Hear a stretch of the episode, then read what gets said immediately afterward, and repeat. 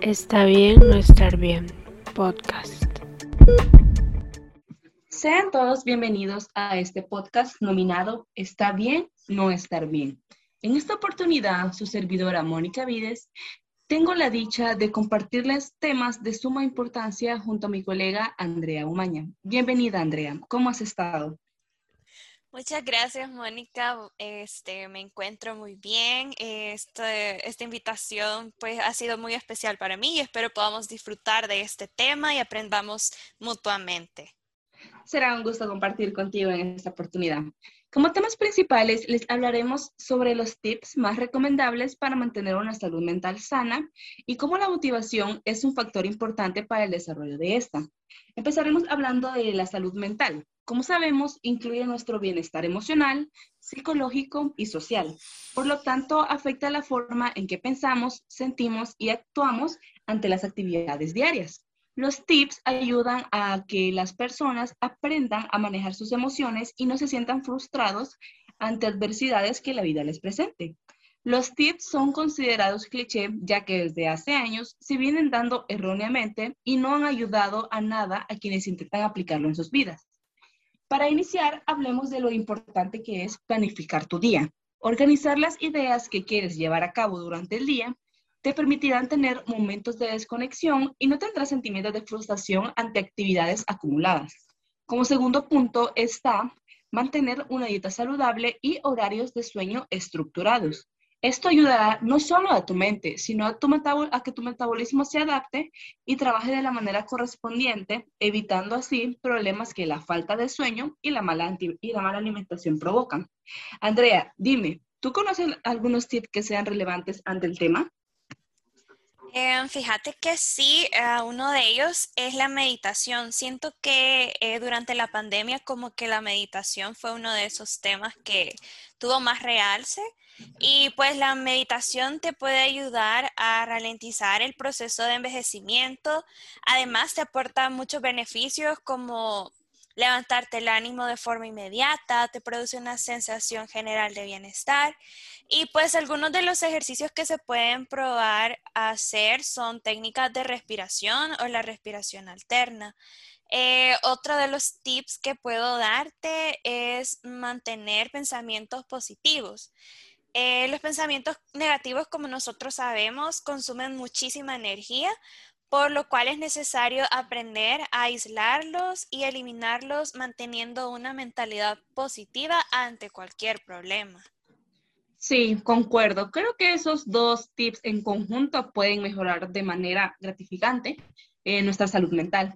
Por otra parte, eh, te quería hablar de la falta de actividad física o de alguna rutina puede ser perjudicial y por ello se aconseja la práctica diaria de ejercicio o de la meditación de 30 a 45 minutos al día son más que suficientes para mantenernos activos. Y como último punto, y considero yo el más importante en este tema, es el pedir ayuda. Es importante que nunca, pero nunca dudemos en rodearnos de gente que nos ayudará a conseguir la ayuda que necesitamos. Hay muchas soluciones. Una de ellas, por ejemplo, es ir a terapia, al psicólogo, con especialistas en el tema de la salud mental.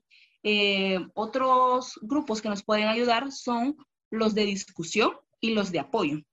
Eh, como sabemos, los nuevos hábitos a todos, pero a todos les viene bien, por lo que la práctica continua de esos tips que ya mencionamos creo que serían de gran ayuda a que las personas puedan aprender a relajarse y a sentir menos estrés en la vida diaria.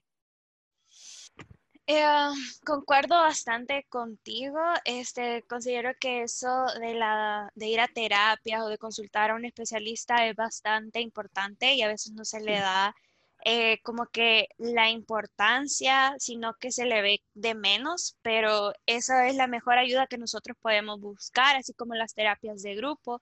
Y pues estos tips sí eh, son de mucho beneficio si los sabemos aplicar, porque si solo los escuchamos y y no pasamos de ahí, pues de nada nos va a servir. Entonces es bueno ponerlos en práctica y ver si realmente funcionan o ver cuáles no funcionan, cuáles utilizar, cuáles no.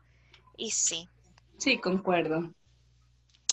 Eh, bueno, eh, también Eh, este tema quizás lo podríamos unir junto a otro factor que es muy clave en la salud mental y es la motivación.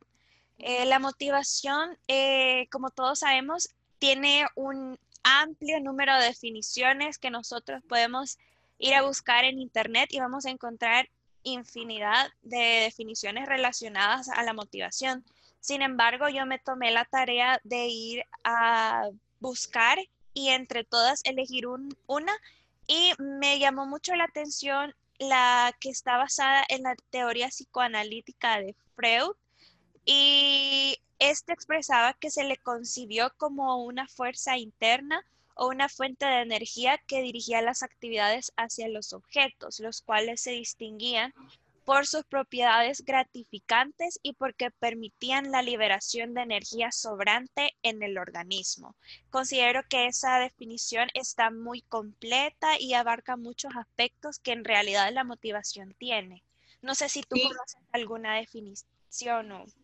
Sí, sí, claro. De hecho, sabes, a mí me llamó mucho la atención la definición eh, de otro personaje que es de Murray.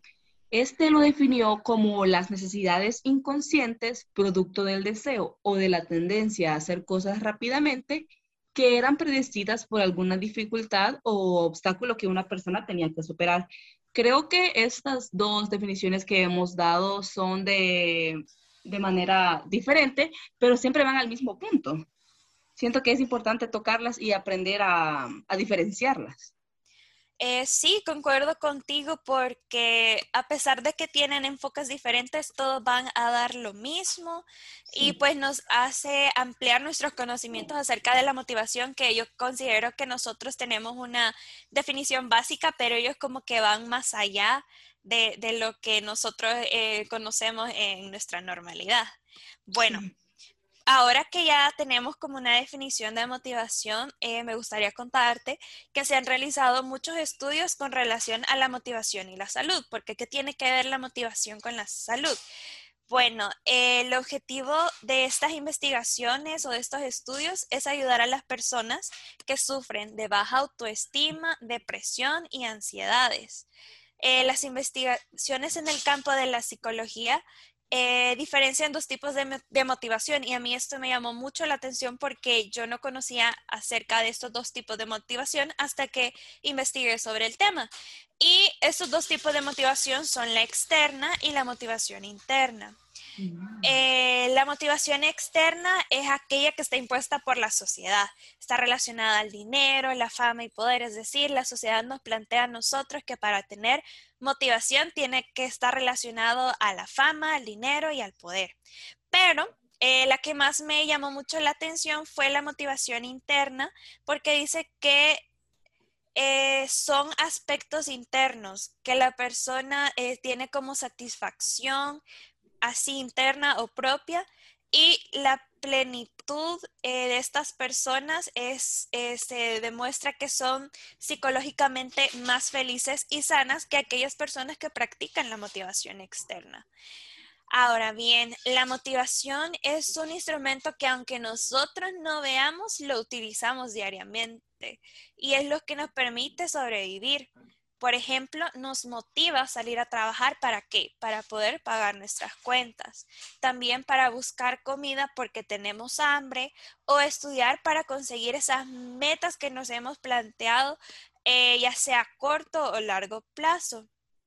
Está comprobado que las personas que responden en la vida con negatividad y ansiedad tienen mayores probabilidades de sufrir efectos físicos. Eso creo que lo mencionabas al principio sobre la negatividad, que es algo que debemos de alejar de nuestra vida porque esto provoca eh, o causa enojo, culpa, nerviosismo, frustración y miedos.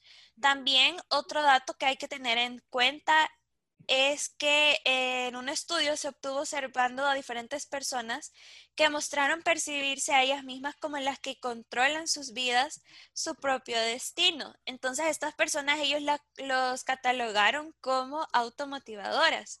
Y este tipo de personas eh, lo que tiende es a sentir que tienen el control en sus vidas, de lo que están haciendo, que son responsables de su propia vida. Entonces ellos no culpan a los demás por sus errores, sino que analizan en dónde estuvo el error y a partir de eso ellos van a plantear una solución para no volver a caer en el error y para salir triunfante de esa problemática. Pero ahora bien, eh, a veces nosotros nos enfrentamos en situaciones que nos desmotivan y en ocasiones ni nos damos cuenta que estamos desmotivados. Es por ello que en esta ocasión me gustaría compartirte y a todos los que nos escuchan sobre cuáles son las señales que nosotros podemos conocer o percibir que nos demuestran que estamos desmotivados. Entonces, me gustaría compartirte algunas de ellas. Y bueno, la primera es eh, la falta de interés por realizar cualquier actividad o cumplir algún objetivo. Creo que esta es muy, muy alarmante porque cuando nosotros no queremos cumplir un objetivo, es obvio que está pasando algo. También la, la alteración de la afectividad y la emocionalidad la apatía ante situaciones que viven terceros y que normalmente producían alegría o tristeza. Esto puede ser cuando un amigo o un familiar nos está contando una noticia que se supone que tendría que alegrarnos y nosotros no reaccionamos ante esa situación, sino que lo vemos como algo normal. Esa es una alerta que debemos eh, ver y trabajar en ello. También la ausencia de voluntad para realizar tareas cotidianas u otros que anteriormente eran motivadoras, como a veces nos levantamos así sin ganas de ir a trabajar, de estudiar. Entonces ahí obviamente es muy, muy evidente que estamos desmotivados. Pero no sé si tú conoces alguna otra señal. Sí, sí. De hecho, este, yo también he leído que una de las señales que puede ser muy alarmante para necesitar ya ayuda profesional es el desinterés, ya sea por hablar y por comunicarse con otras personas. Creo que la falta de comunicación eh, es un factor demasiado alarmante ya que puede este, em, demostrar no solamente problemas de salud mental, sino más allá de eso. Y otro de las alertas que vi es de los problemas para comenzar actividades pendientes. Y creo que todos estos, esas alertas que he dicho en conjunto son en los que tenemos que estar pendientes para buscar ayuda en el momento inicial, no ya cuando ya no se pueda realizar nada eh, para ayudar a la persona. Sí, este, tienes mucha razón en eso de buscar ayuda, porque sí, estos son como síntomas que ya necesitan de una ayuda profesional y de verdad que en estas ocasiones sí la ayuda profesional es bastante importante, juega un papel muy importante porque los únicos que pueden ayudarnos a salir de esto eh, somos nosotros mismos y las personas que están especializadas en esta área. Em, y también este, existen enfermedades mentales que se asocian con los problemas de motivación. Algunas de esas enfermedades son la esquizofrenia y la depresión. Eh, siento que la depresión se vio bastante eh, en la cuarentena porque nos metimos a un mundo totalmente desconocido y bueno, hasta un punto fue normal que muchas personas estuvieran con depresión, pero aquí lo importante no era eso, sino salir de la depresión. Y bueno, ya por último, hay que considerar como causas también las situaciones personales dramáticas o cuando nos sometemos a bastante estrés o a traumas psicológicos, es probable que nos originen algún problema de motivación. Eh, si nosotros llegamos a identificar alguna de estas causas, estamos expuestas a ellas o hemos visto que en el pasado estuvimos con una de estas causas y no, no hicimos nada, debemos considerarnos en riesgo y no solo reconocer el problema, sino estar atentos y buscar ayuda de inmediato antes de que estos problemas de, de motivación se profundicen y se ocasionen consecuencias mucho más graves que nos va a costar más salir de esta desmotivación y nos va a causar aún problemas eh, de salud mental más difíciles. Y bueno, también está la salud mental en el trabajo.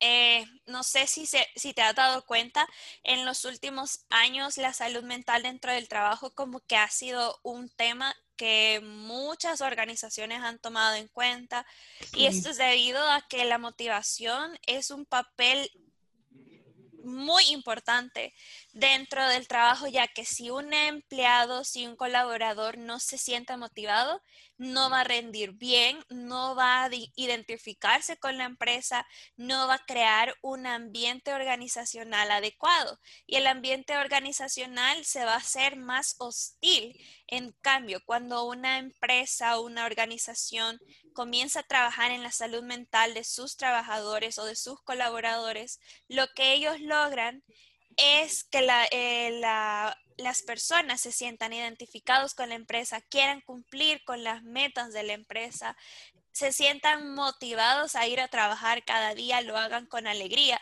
Y el ambiente organizacional que se va a vivir, el comportamiento dentro de la organización va a ser mucho más efectivo. Las personas van a querer eh, trabajar en equipo, ayudarse mutuamente. Entonces, aquí en el trabajo, eh, las entidades que a la salud mental están haciendo un bien tanto para la empresa como para sus trabajadores y para sostener a esos trabajadores. Y bueno, pues eh, considero que este tema junto con los tips para tener una buena salud mental sí se encuentran muy relacionados porque si nosotros no seguimos estos tips, va a pasar que nos vamos a desmotivar y no vamos a hallar qué hacer.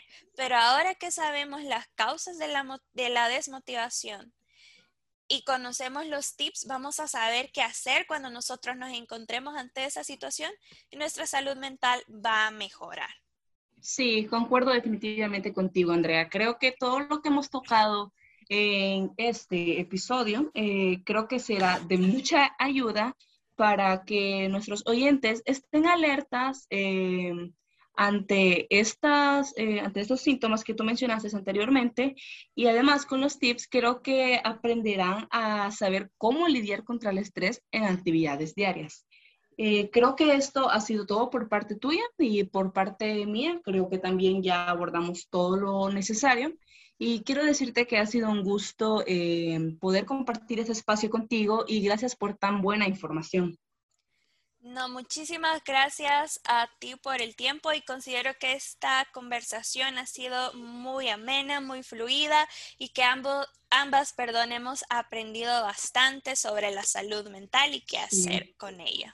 Sí, bueno, muchas gracias y espero a todos nuestros oyentes les haya gustado nuestra información. Muchísimas gracias. Hasta la próxima.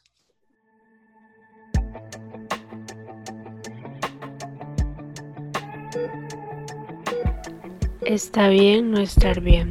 Podcast.